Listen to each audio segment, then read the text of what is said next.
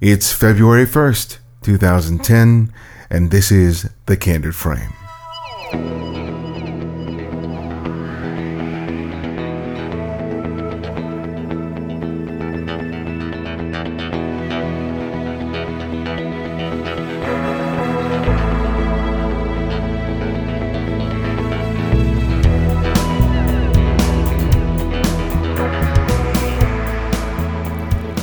Welcome to The Candid Frame.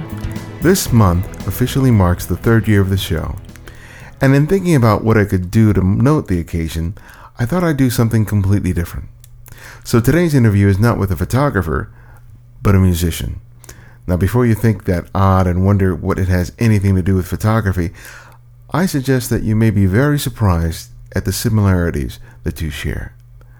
My guest, Stephan Oberhoff, is a jazz musician and a close friend and we've spent many nights talking about what it means to be an artist. It was during one of those conversations that I got the idea to do this show. Now, this episode is much longer than most Candid Frame episodes, but I hope that you find every minute of this show interesting and hopefully a little inspirational. So, thank you for listening to this show for the last few years. There's more ahead, but today, sit back and enjoy our conversation with Stephan Oberhoff. Well, we're going to do something different with today's show. For the last two years, I've been interviewing photographers. And I thought that, wow, wouldn't it be interesting to have someone who isn't a photographer, has nothing to do with photography, to discuss something that I'm always fascinated by and, and probably preoccupied by, and that's just the nature of creativity and the challenges that we face as artists. And so I'm having my friend Stephan, and how do you say your last name? Oberhoff. Oberhoff. as a guest on the show because we often have discussions about just this about getting past our hurdles, being creative, and the many obstacles that we face in trying to do the, the things that we do. So, Stephan, welcome to the Candid Frame. Thanks for having me. I'm honored to be here. We talk a lot um, about about what it means to be an artist, and, and in your case, it's it's a musician. Mm-hmm. But what, why don't we start off with you telling us a little bit about what it is that you do and your pedigree? Okay, pedigree. I'll I'll try to be not too petty about the pedigree. I am. Um, let's see. I grew up in Germany, um, in Cologne, very close, small town close to Cologne, and uh, my dad figured out when I was six that I was somewhat musical. He went up to a piano and he struck a note, and he said, "Sing that for me," because he had the hunch that I was picking up the pitches, and I was picking up the pitches, and uh, so he sent me to a neighbor to get my first few piano lessons, which were somewhat unsuccessful because I, my mind was always pretty much everywhere. I have probably what they call a case of relatively creatively usable ADHD. I think that's what I got. And um, I, uh, to make the long story short, I fidgeted around a lot with music, played around, had bands, but never took it seriously because music in Germany is still widely, widely regarded as what they call a breadless art. A breadless art means that, yeah, you can do this as a hobby, but please don't think about doing this as a living. And interestingly enough, uh, it was always American musicians who I ran across later in life, um, not later in life, actually in my early to mid 20s, when I was working in a music store in the middle of Germany in a small town called Osnabrück, where uh, I would just demonstrate an instrument, a keyboard, a synthesizer, or even drums, whatever. I'm a multi instrumentalist, by the way. I do play six instruments, but four of them not very stage ready, but others I play stage ready, and that's mostly guitar and piano. So I'm primarily a pianist uh, but also guitar. I can't I can't leave. Uh, I can't take my fingers off anything. I have to play accordion. I tried trumpet, bass, percussion, um, you name it. So I just tried pretty much everything. And working in a music store is somewhat caters to getting, you know, getting interested in all sorts of different instruments. Um, and what I do to make that answer a little shorter is I became very interested to instruments on top of instruments by the techni- technology of called multitracking. uh, that started pretty early. I started doing that when I was about 17 or so. I had two tape recorders, and that's actually a funny story because they had different speeds. One of them recorded a little faster, the other played back a little slower, and one of them had the record button broken. So I, for example, I record this rhythm track with a shaker. So put that shaker shaker track on the one cassette deck, put it into the other uh, other cassette deck that would only, only do playback but played a little faster. So now I had a shaker a little faster, and on the other machine that only records, I added a now a strumming rhythm guitar, and now I had a shaker and a guitar together and uh, on one tape, and again put that over into the other machine, which played a little faster. So you can imagine that the production got faster and faster, and towards the end, it was pretty.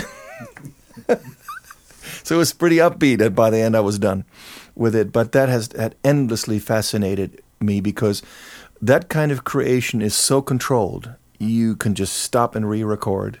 You can try it again and that's something that, that that I was always drawn to, and that has led to my current engagement.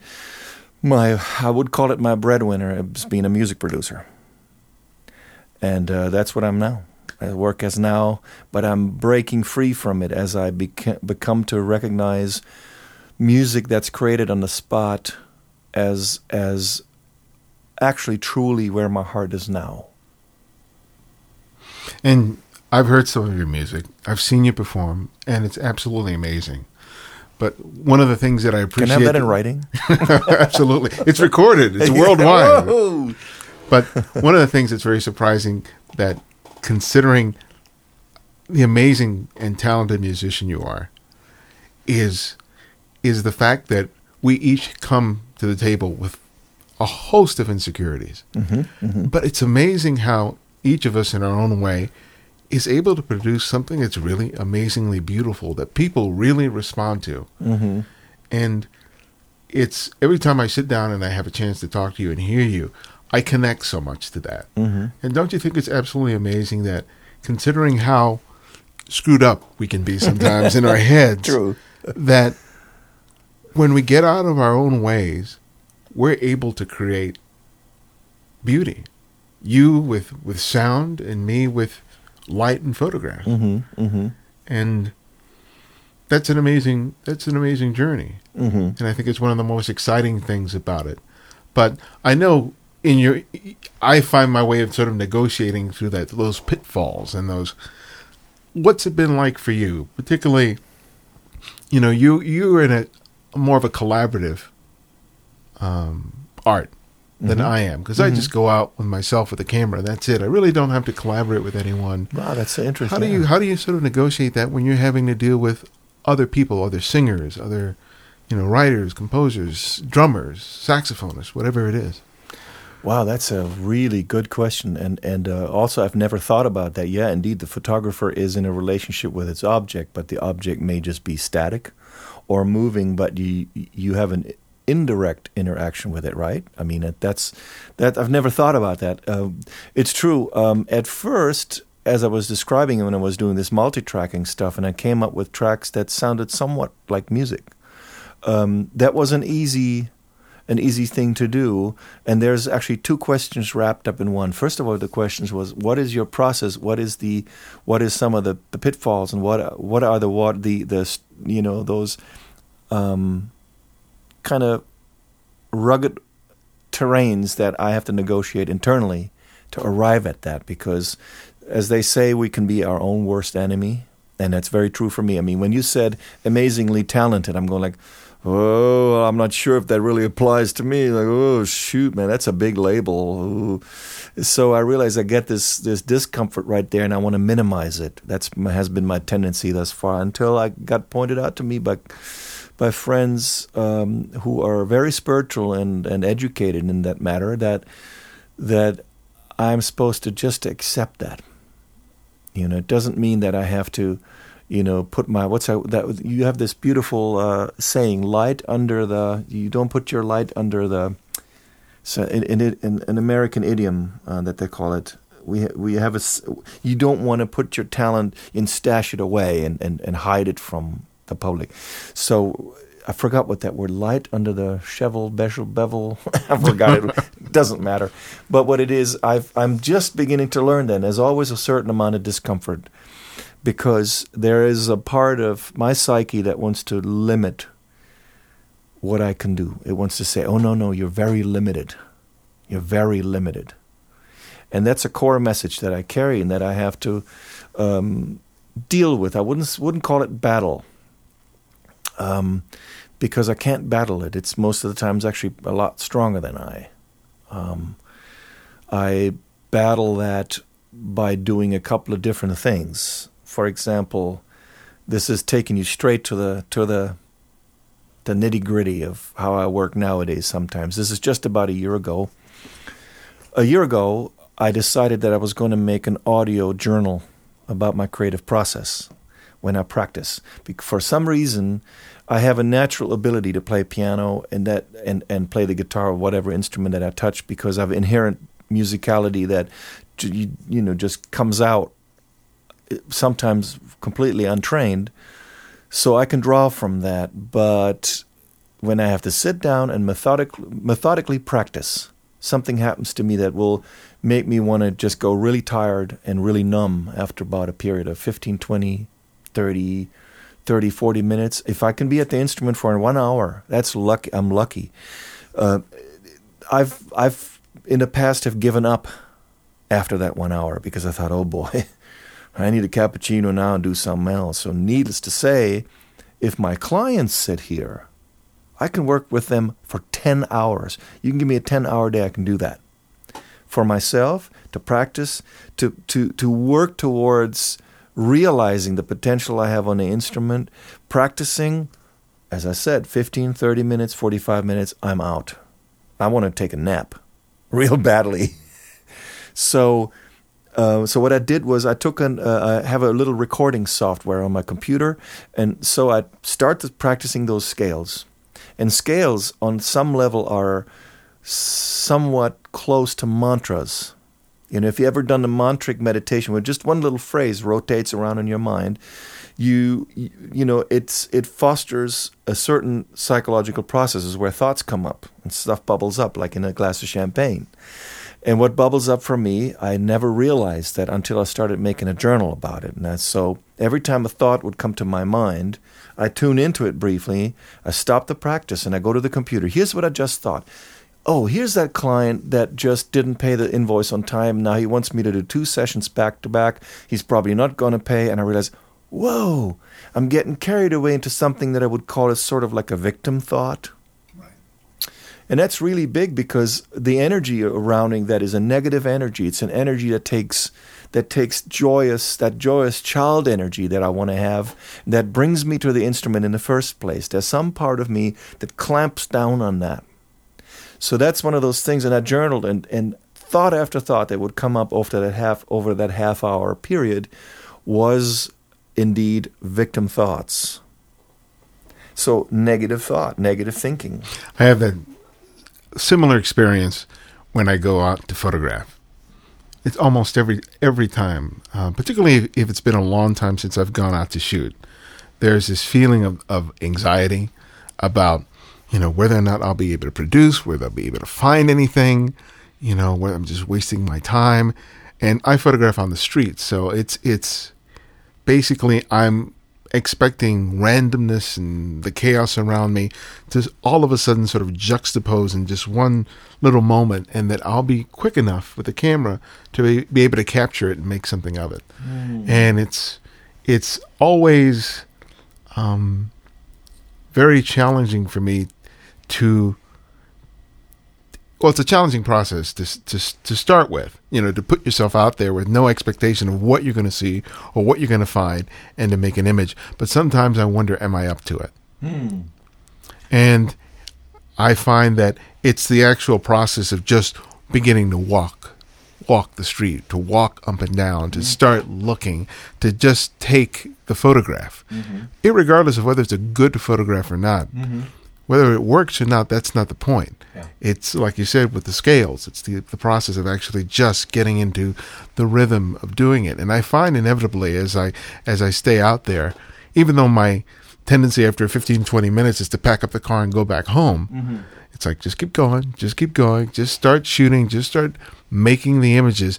And at some point, something happens. And there's a switch in my head. Mm-hmm. And all of a sudden, that critic and that editor and that judge goes away. And it's just me and the camera and the moment The moment. and I'm just I'm just there, hmm. and I'm no longer expecting perfection or the absolute worst. And it's those moments that really make photography really precious for me, and I suspect probably for you when you're, you know, when you're in a, a really nice nice groove. Yes, you know that actually that touches on something uh, where I thought for a second, as you mentioned that example, I can, I can see you with your camera with a gear unit taking it out of the box in the car, you know, out of that case, and just getting out of the car with it with the instrument. I thought, well, now you have done a lot of preparation, obviously, by experience, preparation by reading and educating yourself. You learn about ISO, you learn about focal points and about multifocus and whatnot. But that that's supposed to be gone when your feet hit the street, right? I mean, you may still think mm, that backlight over there that's not going to work. That's a that, that but that shadow over there that's going to make it look really important, really cool if I take you know. I, so there will be logical and rational considerations. But as you walk, it touched on me that there's a part in you or in us which is common that can't be that can't be prepared. That's a part that is a it's an innate ability, an innate talent uh, to tell us, or in an innate entity inside of us that will tell us, stop right here. When I work with another artist, I have a much easier time listening through their stuff and editing it so that it if if I have to make what we call a composite track, let's say we have to take a piano performance and the and the player, uh, the musician played it several times because we thought, okay, on track one, I think we have the first verse. On track two, we have an excellent chorus. On track three, you have a great ending. So we'll make a composite track. We call it comping. So if I'm in comping, I'm very much more lenient on other artists in comping these tracks and putting these tracks out of multiple performances together than I'm with my own. So that committee or the judge that we were talking about is the hardest on myself. And therein lies the danger because if I allow that to take over too much, then it will impart a sterility on what I put out as a product. So my new prayer to make that full circle is please God let me hear what's already good. Let me keep what's already good. Let me recognize that. Because that's beyond my control. With all that education, I can't recognize what's good. I can recognize if it's in pitch, if it's in good timing, but I cannot necessarily recognize if that's it's got the the molecule, that physical molecule in it that will nourish another soul or myself if I listen back to it in a later time when I'm not involved in the editing and the controlling of that of that particular piece of music. Yeah, it's recognizing what you know and trusting it. And like you said, being okay with it. Mm-hmm. And that's difficult because as artists, we're often, at least, at least most artists that I know, are often focused on the things that we don't know. Or I don't know this piece of equipment that well, or I don't know this aspect about theory, or mm-hmm. whatever it is, mm-hmm. you know. And we go, okay, I don't know that. This other guy knows it, and look at his work. Yeah. So obviously, because he knows this or he owns this piece of equipment, he's better than me. And it's that actually is not the case because it isn't a case of someone being better than somebody else. Yeah. We're all very, very unique, but we end up focusing on our flaws, and that's oftentimes to our detriment if we allow it to be. Mm-hmm. And it keeps us from really finding the joy in what we do. Oh my You know, we start off so excited about whatever it is we do, and then we start getting caught up, and all of a sudden we're have so much angst about what we're doing, mm-hmm. and it was like, well, what happened to the joy that got me to first pick up the camera, for you to pick up the, to you know, to sit at the keyboard for the first time, and I think that's one of the perils that we that we face, particularly us grown-ups. Mm-hmm. You know, when we're doing this kind of work, you look at kids, Yeah. and they're just they're just doing it. Yeah. They're just doing it. So That's boy, you just went to the deeps, you- to the deep, the deep workings of of this this this magic fabric that art is, and art in no matter what form it is. It could be dance, photography, music. It has the the very same ingredient uh, that it comes down. It's actually non. It's in. It's intangible. I think it's intangible. Um, you know, you were describing uh, the joy. Um, the joy. I kept thinking, what is this joy actually? What is it? I'm pretty analytical, which can also get in my way heavily. it's very useful to turn the computer on. It's very useful to use the plug-in tools, you know, the equalizers and compressors and whatever you use to make the music sound as, as if we did a good job. And sometimes we actually have, which is great. And the lesser, you know, probably like a, like you know, if you don't have to use a lot of Photoshop on your picture, you think, wow, wow, let me look at it at this monitor over here. And no, it looks great on both monitors. Wow, I don't need to do. I don't need to do anything to it. No touch ups, nothing. No brushes, no blurs. And if we have that in a recording, I'm always very happy because those tend to be the signals that cut through every playback system, every audio system, the best consistently. The more I need need to use what we call equalizer or compression or other things to make it fit in the mix, we take one part of it away that it originally had. So in the beginning, when I didn't really know how to make a proper mic placement, the microphone placement, I mean, where does the guitar sound the most natural or the most fitting that particular tune that it gets recorded on? I wasn't very skilled in doing that, but I knew I could be very criminal in the use usage of equalizer and compression. So I would just make the sound get the character that I wanted it to have in the first place. But I did not know how to take my camera and point it at the object as in the microphone and pointed at the object of the recording. But talking about these skills, I, I want to go back one more time to about that childlike joy. There is um, a meditation tape that I use. Um, that's one of the very important thing for me recently. Has come to my uh, attention because I started accepting students lately as the touring season is a little slow right now. So I thought, you know what, I'm actually at home and I do enjoy very much the process of imparting that knowledge that I'm sometimes I sometimes I feel when I'm sitting in the studio I think oh my god I wish I could share that with somebody who wants to learn about music right now. Give that back to the community or pass it on. What I'm learning right now because uh, it it makes me feel so so incredibly full and not full of myself, but rich. It's so enriching that I think I have this has to be passed on in some level. Uh, but coming back to this childlike joy that I sit here with sometimes, the if I see a child in a sandbox, completely immersed in just putting things together, they're not sitting there with a concept. They're not sitting there thinking, okay, uh, I'm going to make um, I'm going to make a, a, French castle from the 17th century. It's going to have four towers, and I'm going to put two Legos on top. They're not going to do that. They're just doing. And I think that we very likely have that in common. I believe that you have that, and I have that too. There's a part of me that can just sit down and play. And if we, how do we then take all this massive amount of education that we get, go through to get some astonishing results? And let that not get in our way so we can be in the moment. And for me as a musician, it's incredibly important to be, uh, for example, sit in a jam session with a band that plays, for example, some you know bebop or jazz standards. And as you know, jazz has its origin in the blues, but the formal education around its scale material, the tonalities, the chord structures is incredibly deep. So I would like to have that education, but I would like to still play like that child. So how do I do that? Yeah.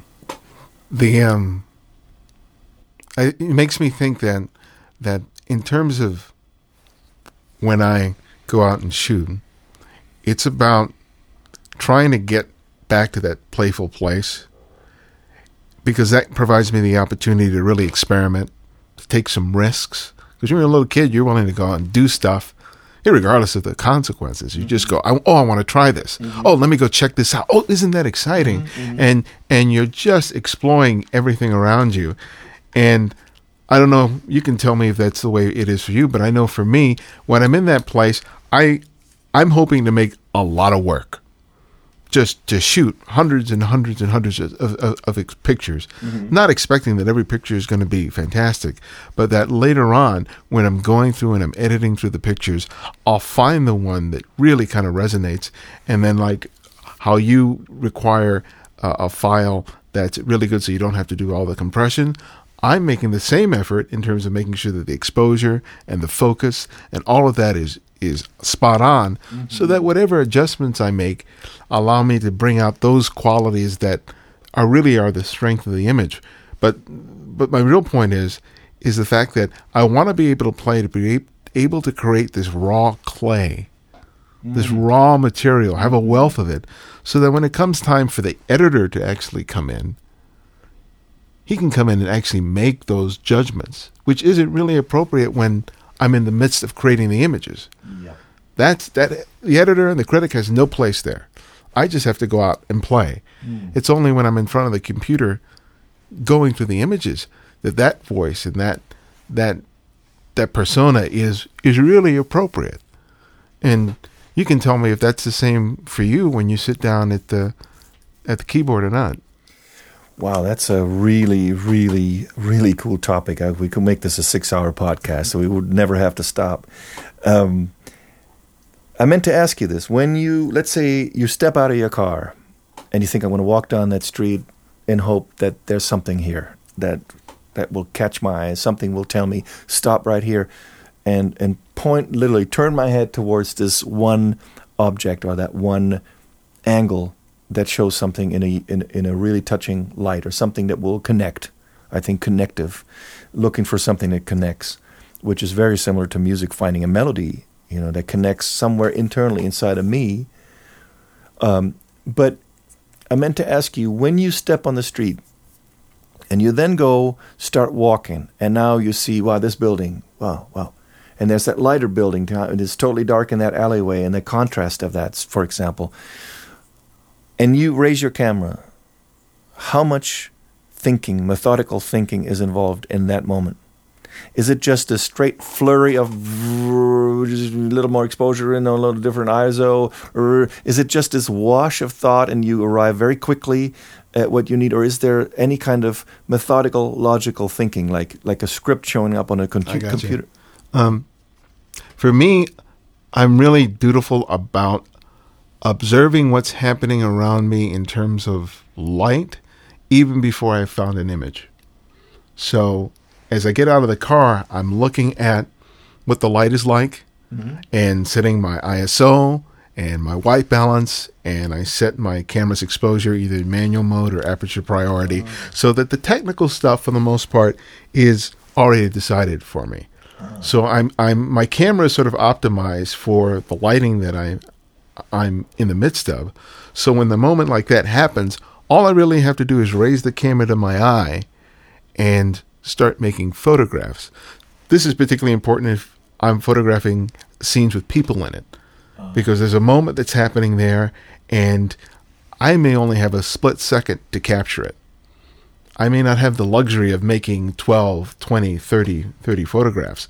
So my camera is sort of preset. So when I raise the camera to my eye, the only thing I'm really concerned with is the overall composition and holding the camera steady enough that the image comes out sharp because I can be so excited that I'm I'm jerky with the camera and the image turns out soft.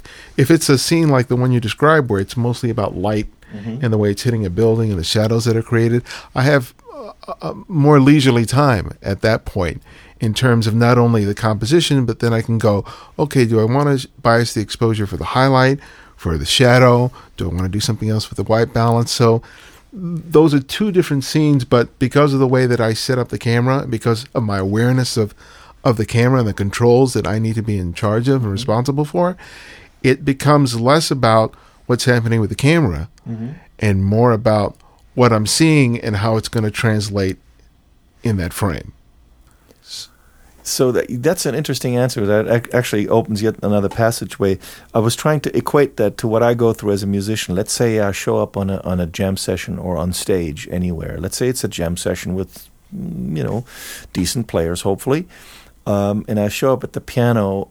My presetting that the way you said, there's already one filtration going on that you use a certain positioning. You position yourself in a way that you can get something useful. Because you probably tell yourself, boy, if I go into that alleyway, there's no light in there, I'm going to be able to get a shot and it's going to be flash, and then I won't be, it'll be useless, you know, because it's flash and it'll bleach out. For me, it's uh, if I go to the, to the stage, first of all, I put the chair at the piano where so I can sit that I'm not squished up against the piano. Then I try to get, you know, I play a couple of notes up and down the piano just to get a feel for what the key bed is like in which in most cases, most of the jazz clubs that we work at, of course, is pretty horrendous because the piano will give me about maybe 10% of the dynamic qualities that my own grand piano will give me, which makes it really hard because imagine you had to go out and you have to grab a camera that's you know like a like a like a Olympus for $150 that has only one automatic setting and then expect you to to come up with the result of something that you know that is worthy of a recording or worthy of being printed in in you know a reputable magazine so there's a preset. What's that preset? The preset, the way I preset myself is I try to get a feel for that keyboard. If there's a monitor system that amplifies the keyboard itself or the, the grand piano, whatever I'm playing on, I may ask the engineer, you know what, could you turn that piano down? It's kind of loud here in the monitors. I want to hear the other guys better. So there's a certain amount of preset, pre filter for me too, in order to what I'm putting down in that moment so that it can so that I can, I can feel the balance happening because I need to mix it for my own ear first. And then what the engineer does on the outside, the way they project it into the club, that's really out of my control. Very similar to somebody who prints your material is also out of your control because you think, oh man, this thing had so much beautiful depth and contrast. It shows up in the magazine and it looks like oh, two dimensional and the magenta is you know I, I, imagine that you know I'm a hobby digital photographer so I, I, I don't really know what I'm talking about in that aspect but um, earlier on if I can retract for just one second not retract uh, re, re, retrace our steps for one second you said something about trusting what we know trusting what we know that's a huge phrase because frequently I listen to somebody playing um, there's a pianist, uh, um, I think, who was born or came out of Connecticut, uh, Brad Mehldau, amazing jazz pianist, very young.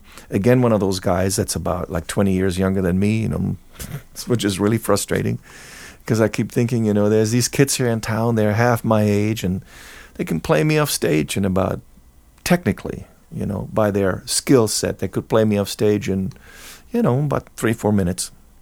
However, I know also, thank God, that you know I'm not here to be the best of one particular skill set, but that I have to bring my person out. Person, also, by the way, is my favorite favorite saying that I explained to a couple of friends of mine, and I recently learned that what person is two words: per, which means through, and sonara, and that means sound. Through sound. So, how do I find that sound? That is me. How do I find that image? that only like an Ansel Adams, you know, you can see him. You know, there's one image you think that's that's got to be an Ansel Adams. Oh yeah. The way I hear like a Brad Mehldau recording, say that's got to be Brad. There's this classic evenness about his playing. Why I'm referring to Brad uh, is that Brad brought something into the playing where all of a sudden it wasn't necessary to learn the blues and bebop stuff so much, the phrases, the, the phrases of the masters, so to speak, which every young jazz musician l- learns. But he brought this Ravel and classical sensibility in there, and it just and it flowed and it and it swings and and what by just doing that, he gave me permission to do that too. So you opened this pathway. So others do give us permission because I frequently go there and think, what? You can do that? You could. You mean in a left hand, all of a sudden you just bang on your keyboard like this, make this big wallop of sound like McCoy Tyner does? Say, what? You can do that? And, and first, I want to judge and think, well, that's not really playing the piano because, you know, I'm from European upbringing. It's pretty correct. You can't do that for, if you, if I do this for my teacher, you know, when I was a child and 13 years old, and if I would have done that to my teacher, would have said, what in God's name are you doing with this poor keyboard? But he'll do that. And I sit in a club for example, in front of McCoy Tyner, and he plays this wallop, this bangs his, or almost his arm on the left hand on the keyboard, and this thunderous thing comes out. And you know what? I was awestruck. So he gave me permission. to do that too. So, isn't that interesting how others open these pathways for us? And that's that brings up the idea of of comparisons, which can be can be to our benefit or it can be really to our detriment. Particularly when we compare ourselves and our work and we go, God, this guy is this good, particularly if he's younger. Mm. You know, Yeah, we go, oh, what business do I have doing I'm what I'm up." doing? I'm giving up. but you you bring up a perfect example of where comparison is really important because we can put aside that judgment about who's better and who's worse. It's like, well, what is he doing? He's doing something different than I am. Mm-hmm. And how can I learn from that? Mm. Not necessarily that I want to copy it or emulate it, mm-hmm. but it may give me permission to do something that I otherwise might not consider doing. Mm. Like in photography, just like music, there are these rigid rules that people at first learn, you know, like the rule of thirds. And you know you don't use a wide angle to take portraits. You use like a 75 to 135 millimeter lens. And there are these things that they're basically guides and rules. And eventually they become laws that aren't meant to be broken and you can't do this and you can't do that. And then you see some photographer who goes puts composes a shot where the subject is at the very edge of the frame. And half of them is half of the subject is is uh, uh, viewable and you go wait a second. You can't do that. But you look at the photograph and it works. It's like he's not following rule of thirds. The subject's not even in the center. The whole subject isn't even there. He's cutting off not only a hand he's cutting off half the body. But the image works. And then you see people using like a, a wide angle lens and they're taking portraits. And you go wait wait wait wait wait. That's not supposed to work. That's not and then you look at it and you go it does work. Yeah. it, it opens up what's possible Yeah. as long as you're willing to, to, to free yourself of the confines of those rules that are really self-imposed Yeah. but you hear that voice that someone's going to come and look at the picture and go, "Well, you can't do that. That that sucks." But if the image works, whether or not the rule exists or not, it works. Yeah. And I think that that really only happens when you're willing to take those risks, because you can follow all the rules of composition, of exposure, of focus, all those, you know, things that they fill in these big textbooks. You can have all those qualities, and the image just sits there. Yeah. You know that's that's such a good example of breaking the rules. There's two things I, I have uh, that come to my mind that I tell my students or my friends in the in in you know whatever in the jazz or whatever music scene that I move in here in L.A.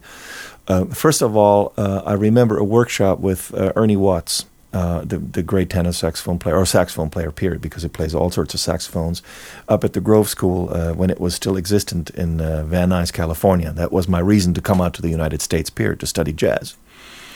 Um, Ernie was asked, he, or had, had spoken previously about breaking the rules, about uh, uh, learning certain scales and then breaking the rules. And so a student piped up and said, Ernie, why do I even have to learn the rules if all I'm supposed to do is breaking them anyhow? And only Ernie could do an answer like that. I don't know him personally, but he's one of those guys that, where he just opens his mouth and he'll let four words out and they'll hit it to the point. In this case, I think it was four or five words. He says, Because you don't know what you're breaking. Wow. You won't know what you're breaking, as if there was a validity to get that that that r- rule, that particular phraseology, that scale material under your fingers, and then willingly break it, versus just noodling across it without ever having learned it. As if I don't know why the creative power lies in that there lies so much creative power in that. Maybe it's it's it's similar to a nuclear explosion. By nature, a nuclear explosion, at least on the surface of our planet, isn't supposed to happen, right? I don't know if anything before humankind has ever created a nuclear explosion on the surface of the Earth. I know that they're going on between stars and galaxies, black holes. But on the gravity conditions and the mass conditions that we have on our planet, we don't have a nuclear explosions. Human beings learned about the rule, and then they broke the rule by colliding these things. Have a whatever, a particle beam hit a molecule or hit an atom, and you have a nuclear explosion, an incredible release of energy. So is that does that did that require study and extreme precision? Yes, it did. Did it have an incredible result? Yes, it did. I'm not a big fan of explosions, I have to say, but it's a good example. Maybe that's what uh, Ernie was referring to. I'm not sure. The other one, the other ref- reference to that is, is biblical, and I, I will not try to persuade anybody of my particular belief system, but I grew up in, in the in the in the, in the Christian belief, and there's the example of the Sadducees, Pharisees, the scribes, who told one particular person in, in our religious upbringing and said, Hey, wait a minute, you're sitting in the fields, you're not washing your hands, you're not supposed to do this, you're not supposed to do that. But the guy worked. You know, he did his miracles, you know. I'm not talking about Jesus, I'm not afraid about it to say it because that's how I grew up. I mean, that was the stuff that stuck with me, you know.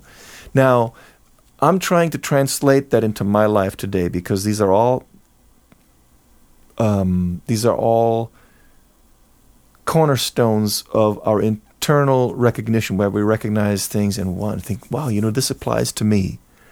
Is to how do I learn these rules and then break them and the creative power that gets un- unleashed out of that. I know one thing.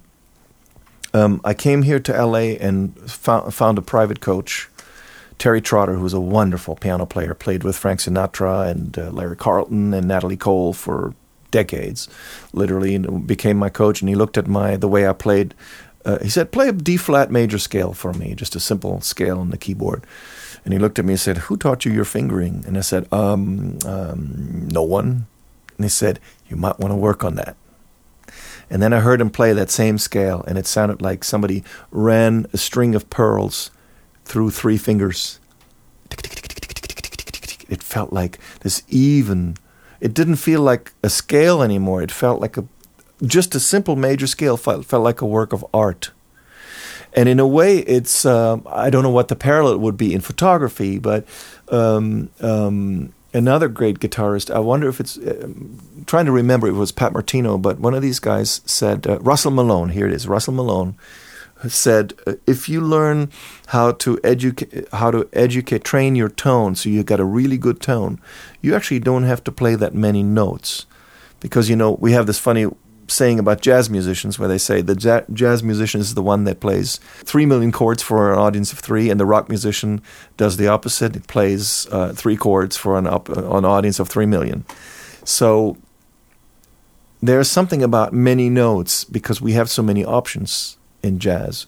Still, yet I feel so confined by some of the rules, and as, I'm just now reworking a new, a new foundation of harmonic connection. And I find my students sitting there and saying, Well, it's weird. Whenever I hear you play, it sounds like you're just finding these things. And I tell you, Ibarionex, I have no clue how that person's coming up with that conclusion because internally I'm still assembling so much in my head. But on the outside, it already comes across as something organic. Have you have you noticed this oh, before? Yeah, when I've taken people out to shoot with me, if I'm teaching a workshop or I just go with people have asked me, "What are you looking at?" Because they'll see me raise my camera and to begin taking pictures, and they don't see it. And there's this whole thing that's going in my my head in terms of the light, the juxtaposition of colors, of tone, of contrast, of texture, all that happened in a split second. And all of that's happened as a result of me just constantly training myself how to see. Practicing seeing, even when I don't have a camera. Hmm. Even when I'm driving down the road, when I used to commute from, from Westwood to, to Pasadena and, and back, I used to drive, I'd be on the freeway in the late afternoon around this time of year, and the late afternoon light would be hitting these buildings. And part of me sometimes would regret that I couldn't get out of the car and make mm. a photograph, but other times I just took joy in the fact that I recognized it, mm-hmm. that I saw it, and that I was able to take pleasure in that in that beauty.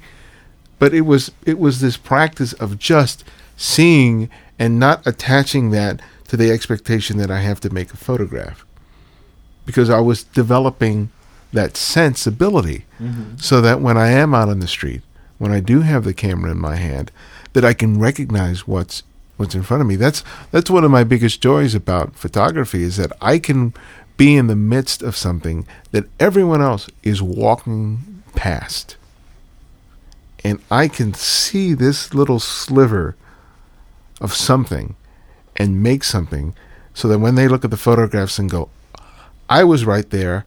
I saw that, but I didn't see what you saw. Mm-hmm. And that's one of the great pleasures that I have about making making photographs, particularly when I'm around other photographers. It's just like, look what I saw. Mm-hmm. You know, there's a sort of a little competi- competition thing sure. going on. But I'm amazed at some of the photographs that those other guys make because I look at the LCD on their camera and I go, man, I didn't see that. Yeah. And it was right in front of me. So it makes me appreciate that whatever ex- personal experience that we each have, we can be given the same palette in terms of the material that's out on the street. But we're not guaranteed to make the same photograph, regardless if we have the same camera, for mm-hmm. the same age, if we have the same schooling. You know, that doesn't guarantee that anybody's going to make the distinctive picture. In fact, we're, we're not. Mm-hmm. If anything, we're just going to make the, the picture that's really true to who I am and who he is or who you are. And that's great. That's wonderful. When I look at photography that way, I get away from that whole issue of comparison. I think I, I suffer less from it now than I used to. Uh, but it makes me appreciate what someone else can do. Mm-hmm. So when I see someone, particularly that I've taught, discover that and they make a photograph that I wish that I had taken, I don't feel so much jealousy or insecurity, but sure happiness that I helped someone else discover a world that sometimes I feel is only exclusive to me, but they're doing it in their own way. Mm-hmm. That's very interesting because when you can find yourself in that car and that light hits those buildings, you think, "Oh God, I wish I could, I could get out of the car." It's already one thing to to be able to say to yourself, "You know what? I'm just glad I'm realizing that." That's already a stage where part of you is fearless, you know, because as artists, as artists, there's a lot of fears to deal with. Fearless, I mean that there's part of you that can give yourself credit. For, you know what? But you, it's, isn't it cool that you recognize that?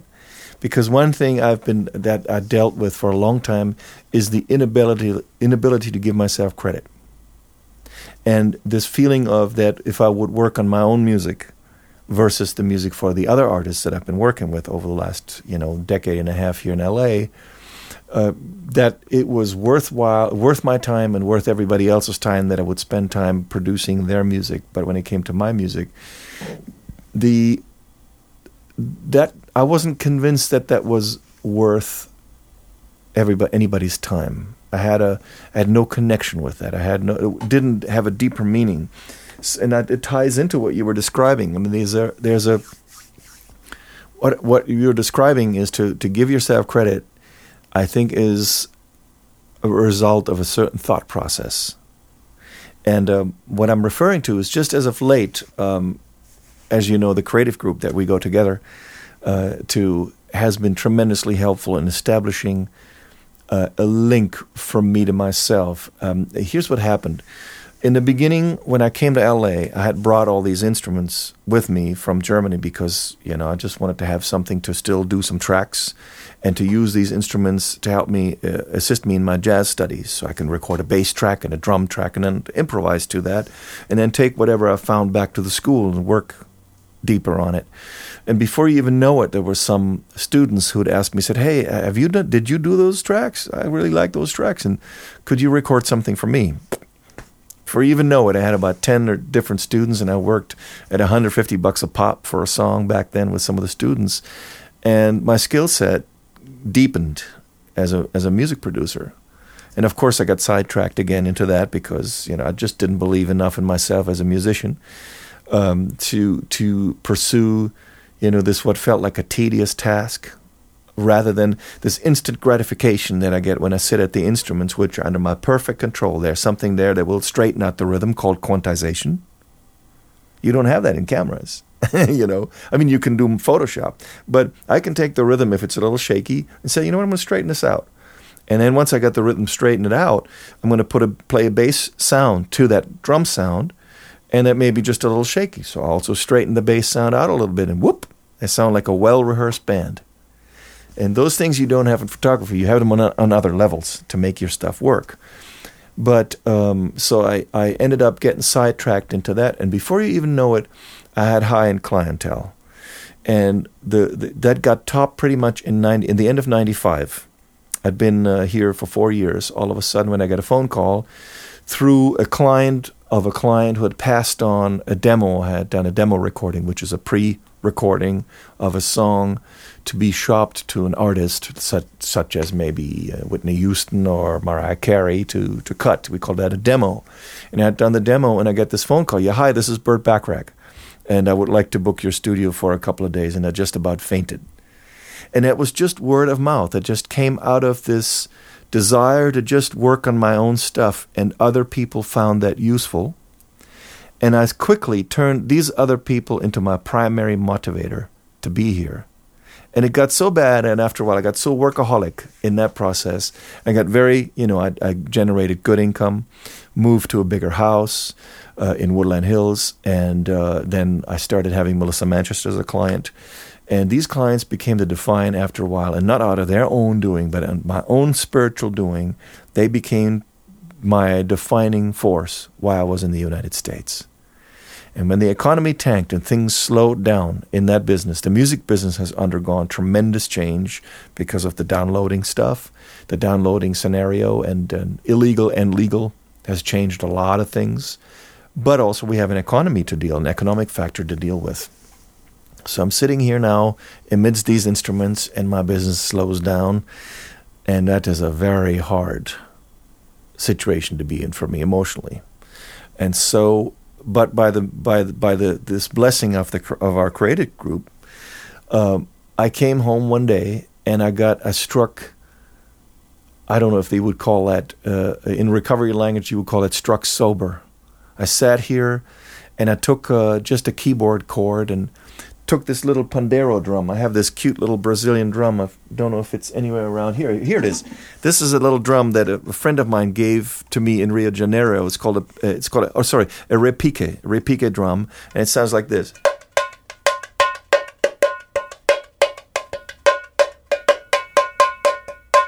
And it's supposed to be played with a with a with a batter, and my friend didn't have the batter anymore, so I just put on a, a, metronome click and started recording a pattern of this drum. Because of this drum, this alive sounding instrument, which wasn't a synthesizer, this new song exists.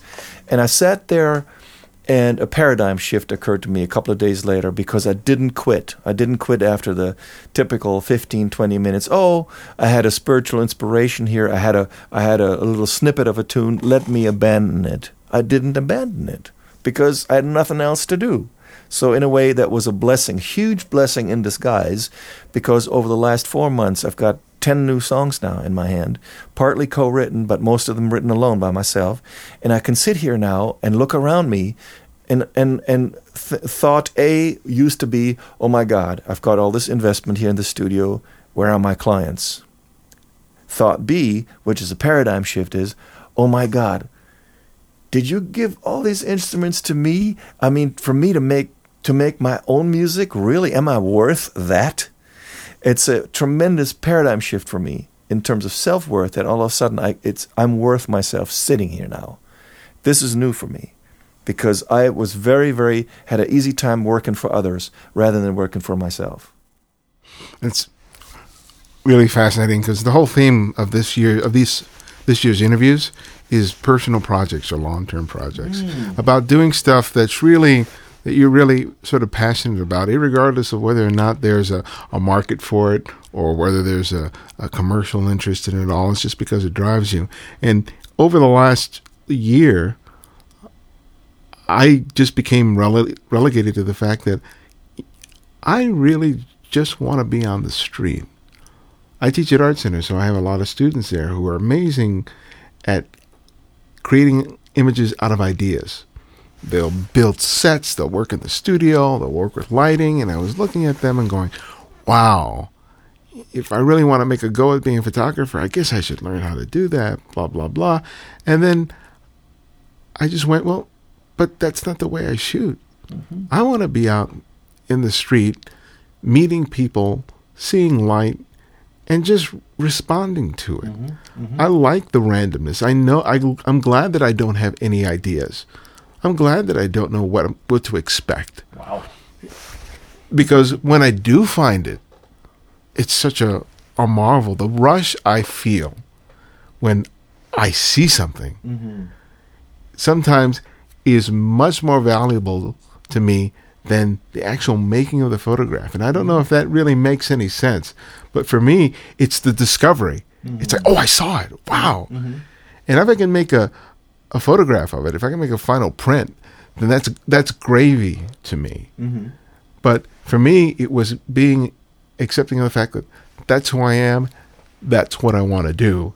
And now part of my process is trying to find ways where I can make income from other things so I can just do photograph the way I want to photograph so that I don't have to go out there seeking commercial clients for work that I really don't want to be doing. hmm Wow, and work that may not resonate so deeply with you. I found it interesting how you were describing. Said, "No, I don't want to know. I enjoy the not knowingness." And I thought, well, what that feels like to me is there's a, there's a somewhat fundamental form of faith already within you when you step out there. Because if you wouldn't have that faith, you would be too anxious. You'd stay in your car. Do you know what I mean? You would think, "Oh boy, that's not going to." But I'm on that razor's edge. Yes. I'm on that razor's edge because mm-hmm. that not knowing causes me some anxiety. Yeah. But also that not knowing is what I love about it. interesting because um, that that resonated with me again talking about um, faith. When I sit down at the keyboard, I frequently think, "Oh boy, ugh, is there anything going to come out? Is there anything going to happen?" And you know what? To this day, the feeling has never been different. But to this day, I have to think back that if I gave it the time of day, if I gave it the time of day, and I want to restate that if I gave it the time of day that I gave to my clients, the diligence that I applied for my clients to my own stuff, there's hardly ever a session where I walked out without having found something.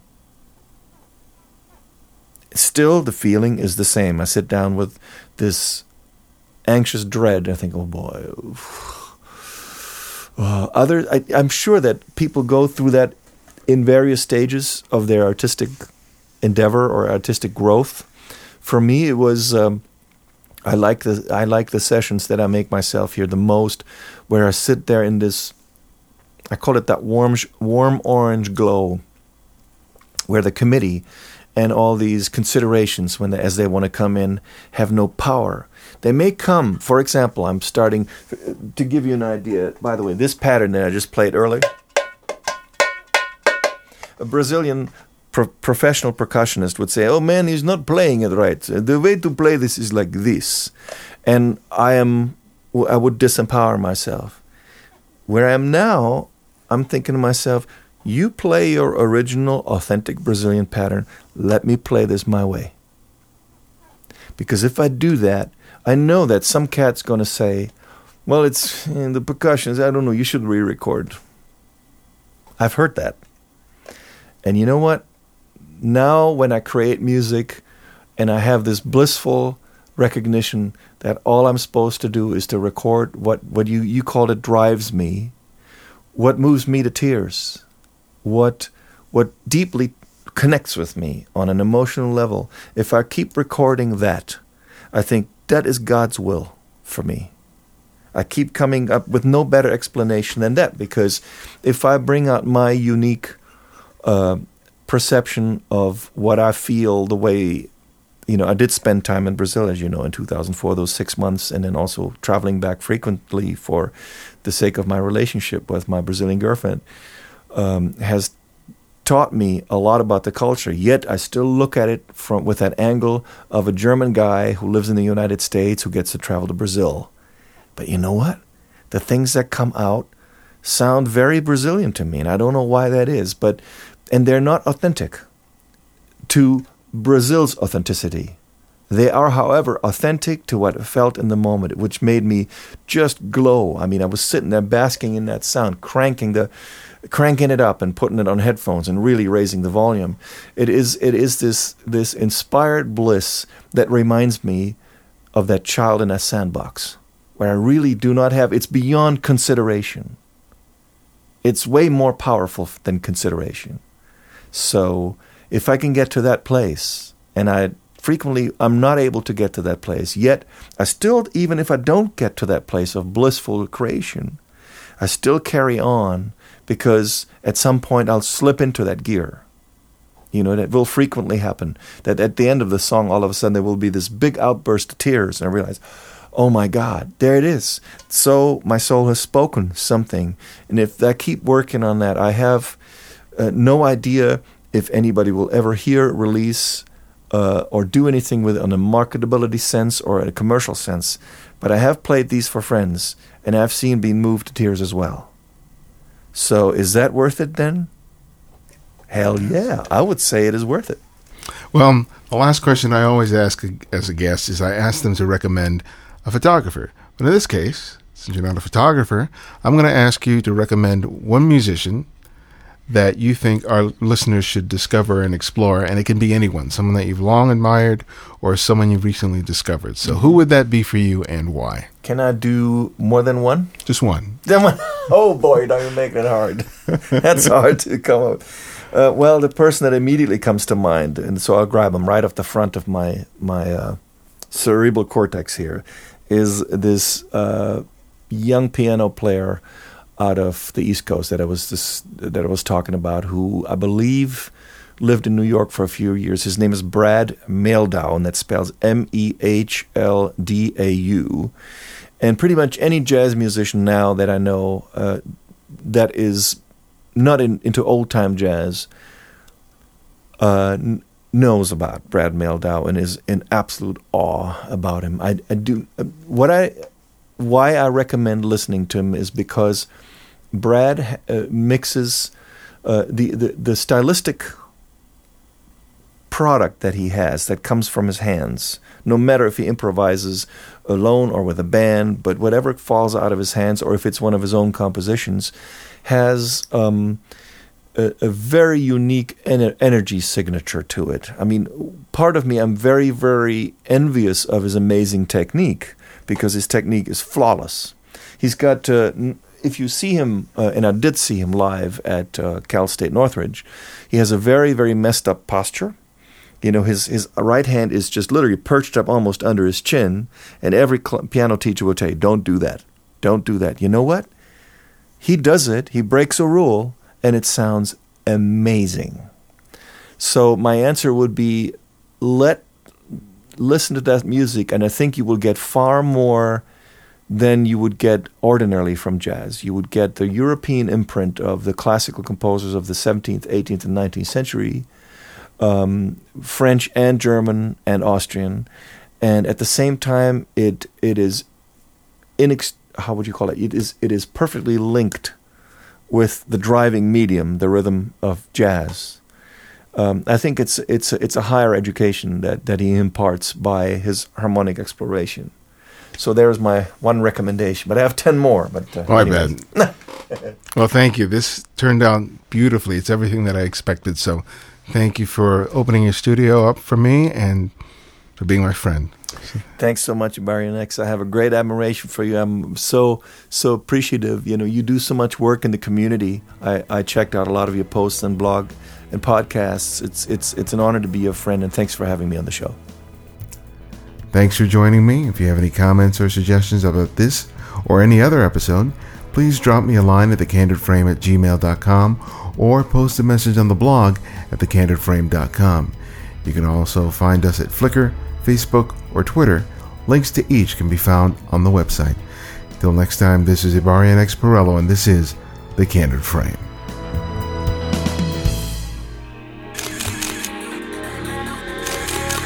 Check out this show and more great photography podcasts at photocastnetwork.com.